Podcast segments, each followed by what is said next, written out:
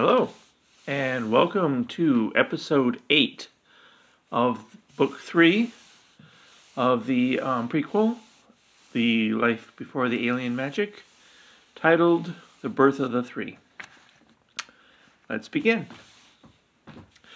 Pasco the elf was peering out from her hiding place, from the alcove behind Penshaw's bed. King Chase confided in her that he would keep her safe, hidden away, shielded from the half breeds that would take over Castle Wren, until which time he should find Pindar. Pasco slowly made her way from her hiding place and occupied the stone floor. The dead sat all around her. Queen Penshaw, King Pink, Lady Degar, taking turns smoking the green herb with red berries, a merry poison, life budding on a shaft of death.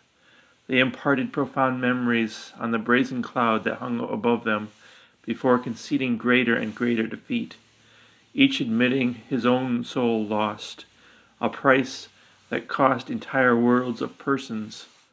She shouted at them, at Queen Penshaw and the other two.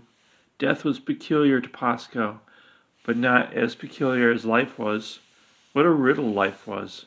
What torment! She had witnessed, she had responded to, she reconciled herself to Castle Wren. Amidst the rubble were two graves, two mass graves.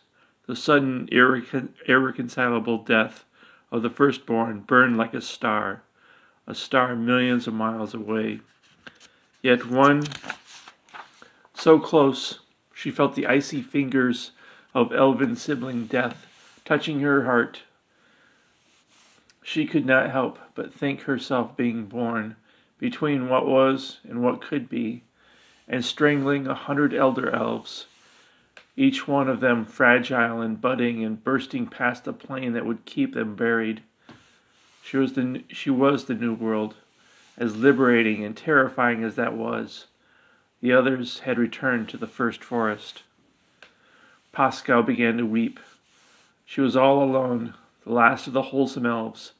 Those that remained in the Abyssine, these were beggars, these were lepers, things vile and defiled. Was there one pristine elf left? One to begin a new, unconvoluted line of pure blood elves? Or would she lie down with the human chase and create a race of hybrids hostile to King Socha, and thereby end the last of the full bloods? Maybe she should kill herself. How did such an ugly thought enter her head? It was impossible for any elf to kill himself. That's what she'd heard. The pain would be too intense, a burning throughout eternity. That the thought of it had entered her mind. Worse, that it was not as alien as thought should have been, troubled her. The elves may be changing, but it would not take many to become beasts and wisps of smoke, to corrupt the minds and the souls intent on keeping elves as they had been and as they must be. She feared she had already chosen suicide. Pascal started having dangerous thoughts, murderous thoughts. Maybe she should die. Certainly it was her obligation to drown each and every elf. Those her crimes made into fish, powerful and armored with impossible dreaming, would be confined to a small pond, all the universe of possibilities, isolated in that chilled, silty, clouded soup. Pascal trained her head. Pascal craned her head and looked out at the darkening sky past the blood-stained bed and the balcony, past the fruit trees, the branches heavy with chirping, roosting birds. A tinge of hope touched her heart. It expanded, keeping the deathly chill away. Slowly, Pascal turned back toward her hiding place and greeted the darkness. Quickly her eyes adjusted, as if awakening. She saw a face the white, pale flame of a face, the face of an elf, an elf fearless, an elf uh, ecstatic, an elf smiling.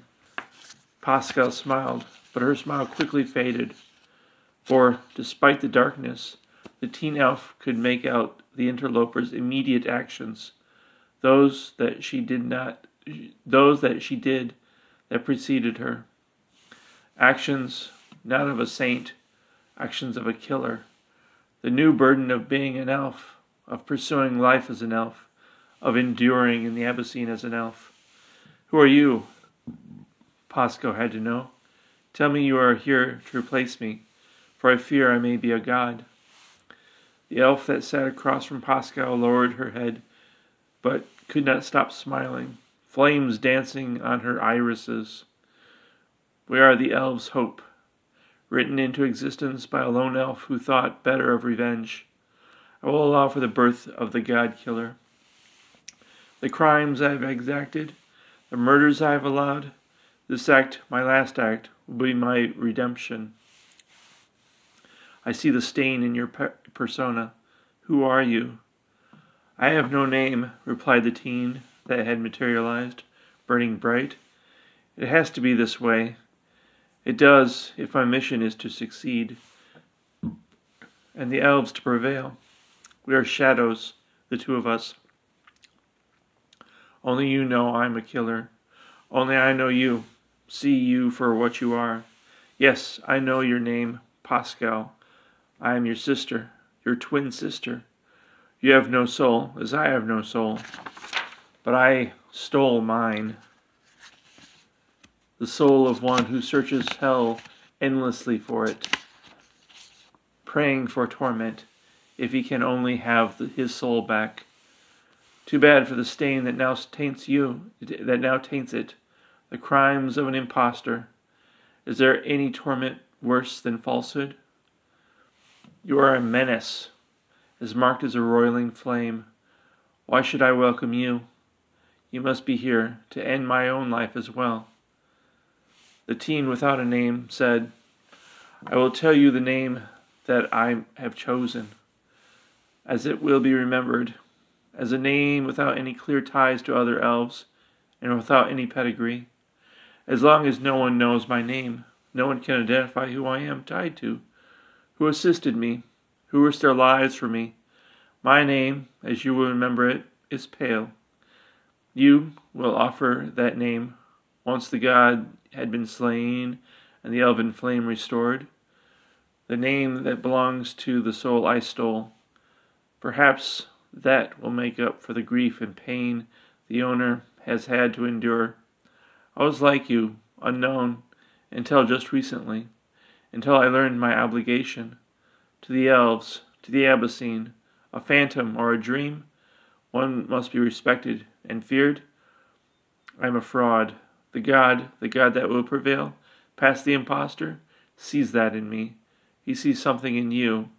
He intends to use us both. Pale took Pasco's hand. The birth of the God killer, the king of all elves, must be born of two. Of one, Pale nodded at Pasco, who is of the eldest bloodline, and one who represents the saplings, the future of elf kind. Yes, saplings must be reconciled to the surviving elves. Your husband's name you already know. Your husband is the hope of all the elves, who is himself the first of the saplings. Pindar. It is if he is the hope of one elf, then he, it is the hope of mine. Something sampling, something else. There you are, an elf through and through. For Pale's lie that he was a full blood was being declared to every elf throughout the Abyssine as clearly as a trumpet blast. Pale slumped, as if wounded, against the wall. She reached for Pasco's arm and forcibly pulled her inside the alcove. There you have it. He is coming. He sees in me a bride, as he must sleep with all elven women, for fear of the one elf prophesied of the elf born of pure blood, the king of all the elves. Pale acknowledged, He will come, the one who has attempted to slay the last of the firstborn elves, Rigger, the one that would rule over all the elves, and become god of the Abyssine. Pale confirmed, The god Rigger sees the fraud I am. I let him see it. He suspects I have a trick up my sleeve. And I do. He doesn't know you. Your soul, had, your soul was taken and done away with, buried and lost forever, long ago. The last elf that had any idea you existed died not twelve hours ago. You are cursed. I'm sorry, for you will never know peace, all alone, elf of a bloodline long extinguished, rooted out early on by the firstborn. No elf hears you, no elf sees you, to allow for this one moment, the hope of the surviving elves, once the firstborn are eradicated, the last hope of the elves. Otherwise, the God responsible for killing the firstborn will forever deny the rightful freedom of the last of the elves. The god arrived abruptly. He descended the stairs leading from the first forest and planted his bulk outside the royal bedchamber. Rigger threw the door open. He bellowed and crooned from his place inside the bedroom door. Go on and come out, he commanded authoritatively. There is no one who can save you, not here, and not from me. Come out. Pascal barked harshly. You have brought the god here? You have betrayed me.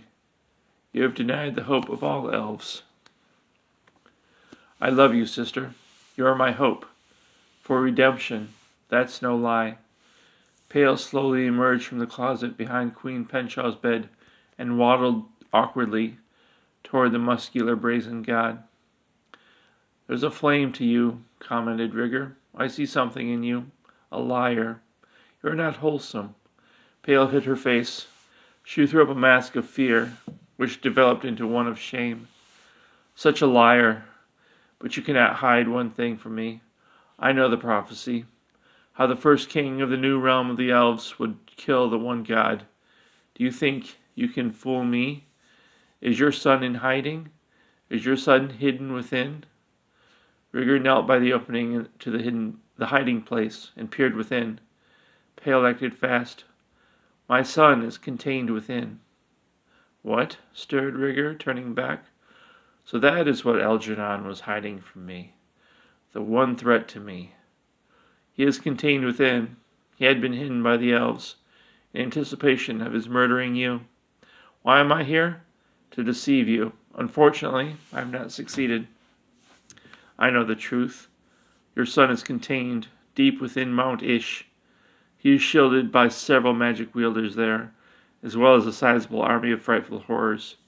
There are a lot of people who fear that would happen should we come together. Not only elves fear it, powerful kings and lords among half elves, and men and dwarves do as well. Your son will die, and I will rule without any threat to my reign. I have sensed him, his soul, the soul of a king. I am surprised that the magic wielders would throw their support behind this one elf. What deal he must have struck with them, I do wonder. At any rate, he'll be the last of the uncompromising elder elves, the last of those elves that inherited what the privileged firstborn lost. For I will approach Algernon of Mount Ish and have your son slain. There is no denying this God. The god eyed pale suspiciously. Rigger's gown created crimson swaths as he navigated around the bodies of the three persons in the room. The last of the formidable body of elves, the last of the elves willing to fight for their place in the Abyssine. They will be defeated, all of them unwilling to advance their claim of eminence in this world, or ambivalent to the charge of the others, of the half elves, and of the saplings. The full blood elves fear this elf. When they should fear a god, they will unwittingly side with me. Once I am victorious, I will demand loyal troops from their number, cruel and loyal, to keep my saplings in check. Those that refuse me will be my slaves, or they will die. Rigger menacingly approached Pale and viciously snared her and tossed her on the bed. Yes, the only way to circumvent prophecy is to manipulate the truth, pursue a truth that is consistent with the wording, make it work for me. The prophecy says that the first in the line of kings among the elves will slay the one god. I will take command of the prophecy. so that it will be me who determines who is king of all elves and who is the one god. Then Rigger began to remove his clothes. Evidence of his wealth and prestige gathered at his feet like plucked treasures cluttering an eagle's eyrie. He smiled, looking for pain and shame, indulging himself, but careful to dodge her true self. She sensed he could not mistake in her the strength of character and fearlessness that she imparted upon her son inside Mount Ish. He deposited his immense bulk on top of Pale. The female fought all the voices of the elder elves. She felt the compulsion to disappear into the first forest. She was close to losing herself, of seeping into the marble floor and ceasing to be. She had to focus on everything in her that she was not elven, on her despicable crimes, on her self loathing, to keep her presence tangible. Yes, the god confirmed as he worked and writhed to slide his member into the crying, wincing, fighting female elf. Our son, once he is born and comes of age, will be a leader among the new line of elves, of the saplings. Should he threaten my reign? Should he, should you foul his character by imparting upon him something dreadful? I will kill you in front of him, then make him pay a worse price. If you share anything with our son, share that dread of me. As for, as for your son inside Mount Ish, he will not survive long. He must not rival our son. He must not be my killer. There was no more pontificating, only silence. Once Rigger had deposited his seed in the womb of Pale, he stood up and recovered his office and assured his godhead once more. Pale absently absently clawed at her belly, wishing to grasp and crush the edgy ember that cut within her. There was only one hope, one last hope for the elves, and that was hidden some twenty feet away. Pascal, her son Pinder's bride. If only her son could escape cruel Rigger and the high wizard Algernon. The god tested the placid waters that were her face re- reading the shadowy creases, surveying the contours of her face. Rigger caught his bride eyeing the wall behind the nightstand. With a bite, he abandoned her, but he reacted as if he had consumed poison. His bulk challenged the door frame he stood within. It appears you are like all the other elves that have perished thinking one's own actions are the actions of all the elves, and they will preserve the elf nation. It's not courage, it's not hope, it's foolishness. You are alone. That's okay. Just know that if you are if you will not compromise and step down from your pedestal and become something less than the peculiar elf, that you are one that lies to herself and says she is the promise of the elves. You will earn the fate that will befall all the other wholesome elves throughout the Abyssine. The Abyssine is no place for an elf like you, only dead elves. Rigger then swaggered unwieldy past the exit. The stink that was his presence would not abate. The subtle poison of it did more to wound Castle Wren it defeated the elves more than could all the soldier half breeds of King Sosha. Recovering by leaps, Pale hounded her somber disposition. She took on her clothes, she took on her elfness, the weight and light of it. She slinked for the floor. She slinked for the door. No sign of the repugnant god. Then she returned to the soiled bed and made the long journey, if rushed and haphazard, back to reality. Pale knew what she had to do control her heart and her breathing to protect the full blood elf Pascal, to shield Pindar, most of all, to preserve the elven world Pindar's son would inherit. She would kill Rigger's child upon his birth. Further, she would hunt down all the other elf women impregnated by Rigger and slay their children. After all, he must have a small army of his own children, all of them adept at being gods, at being separate from the elves. Rigger's children were not elves. They were not saplings. They were impostors. They were lesser things.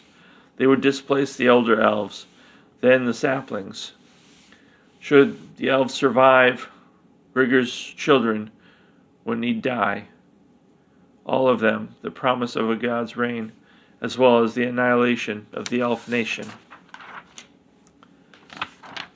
Pale spoke to her son. Her son within Mount Ish, as only a mother could. Honestly, if pained and grieving, he confided in her that all was not lost, that he had powerful allies among the magic wielders, that he was confident that he was safe among the from, that he was safe from the reach of Rigger. There could be only one God killer, as there could be only one God. She would be strong, for her unborn grandson, for the elves that were her legacy, her hope for redemption. Once she was assured, pale smile touched the royal bedroom like the sun could not. It invited the sun into her somber heart. It emboldened her. Could the sun rise on something new and alien? Hostile as it must be to all remaining elves that had been? She touched the outer panel with the palm of her hand. She didn't think she imagined that Pascal was communing with her spirit, doing the same thing, cultivating hope, recovering courage in her hiding place. The elf Prawn was sitting at the post in the library, slumped wearily over his work, defeated, but he remained vigilant mindful of what he did not right. Despite smelling of vomit and shit, his heart thrashed like a canvas drum in his chest. He took delight in that. He masked his smile. Triumph for all the elves was only an eloquent swipe of the pen away.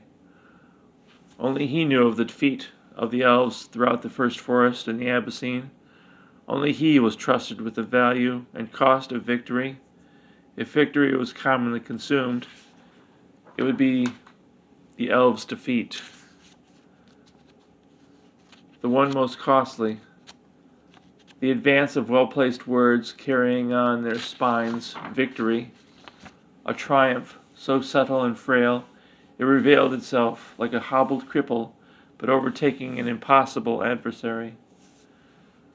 What are you doing there? barked someone from behind him. Prawn swiveled to see his provost, clawing the expanse of the sea, the provost, shining like a frail lantern, in his creaking chair, mastered every digging oar and corralled every book. The provost's pain was refusing the words that contained the elven scribes, the flame that was chasing down and turning the, the truth as the scribes tirelessly must at their pace at their place at the table. What's this I see? Do I witness a smile coming over your face? Prawn quickly dissolved, becoming more benign than the situation demanded, but he was desperate for the hope he marshaled. I must apologize, he stated flatly. The spoken word for him was brutish and terrifying rivets being pounded into tin. I was thinking of the sun peeking through the rain clouds. You've been down here, what, 68 years? No, hounded Prawn, seeping like brackish water, filling the empty shell he had always been, jumping at vital uttered words, fiery bronze coins, flopping goldfish. I've been here going on more than a hundred, was that this lying? Had he always been lying? The provost spun like a bloated corpse in the indefatigable, complete darkness. More than a hundred years, and you were thinking of sunshine and rain? What if I told you those two things don't exist in the world anymore? What if I told you that the world is a desert, now and always? It is as what one of the scholars here will want. Then, do allow me this. Do allow me to write in some seeds, all so that the sun and the rain, even if I don't see them anymore, maybe bring these seeds to life, his face feeding, overtaking the shadowy surface. The provost frowned. He abruptly chased a word or two down a rabbit hole. They found their alien meaning. They worked the digging no- noose.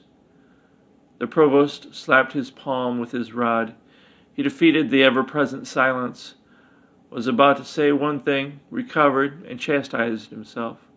He stained the blanket of shadows with swift fluid motion, then grumbled, Get back to work. Prawn worked to suppress the smile. Once over an, an empty page, he uncovered a new fabric of reality. He burrowed among the distinct, invincible embers, pushing a golden kernel with the edge of his pen. The overtaking, the salvation there, the possibilities. He looked at where he had stopped, a coin winking from beneath volcanic ash, the narrative he worked himself into contorting and twisting amidst polished shell walls. The event, neither future nor past nor now, not yet. As he watched, the words he had written not fifteen minutes prior were beginning to slip away, like a breath or a heartbeat, becoming lost, slipping away, schools of silvery fish flitting away. Prawn dipped his pen in the inkwell. He placed it on the pained, trembling, yelping page. He hunted the hungry, breathing, sweating animal. There he cornered one word King. Immediately, it were as though the words were being driven together to a common destination, directed blindly, only down a slick gangplank. Plank. Fire and steel could not defeat this word. It would take blood to purchase what the words themselves threatened, to defend the propriety of that one word, to serve under its rule, to offer up themselves dully as sacrifice, misfits and cowards and fools, lost, striking out blindly, dogged by loyalty, the word brash if empty, a clanging cymbal, cruel in its indiscretion, stealing flesh with dull, flashing knives and diffusing hope. Immediately a name appeared. All the, the other words clamored and overtook each other, and the vehicles battered. The one word that he penned was Rigger. Prawn was outraged. He was mystified. He was terrified. Despair entered as if from ever present, unforgiving eternity. He knew what came to the world above, the world lost to him, with that name, the graves of tens of thousands, tens of thousands enslaved. He looked at the one word, Rigger. He began to weep, as if awakened. He fought with the pen. He watched the pen. He deserted the pen. He imbibed the pen. He took the pen and wrote. Prawn then wrote down two other names, Pascal and Pinder. This was so right, he knew. He knew it was the truth, that it could not be denied. Had he written it himself? It was like a mountain range, hazy blue in the distance. Had it been written by a scribe that preceded him centuries before? No. Every elf had written these na- same two names in separate moments of agony and private pain. Rigger may have been a god that threatened the eternal, sublime first forest and the idyllic, majestic Abyssine. But Pascal and Pinder were his hope, a dream like no elf had immersed himself in, the color and fragrance, a destination the elves feared and dreaded, an elf's hope. He saw himself standing in the chilly rain, the ugly face of hope, which elves refused, till now, of being willing to smile to articulate victory, a difficult task for any elf to undertake. That concludes episode 8 of um, the title, The Birth of the Three. I hope you enjoyed it, and I shall have the next installment next week. Thank you, and goodbye.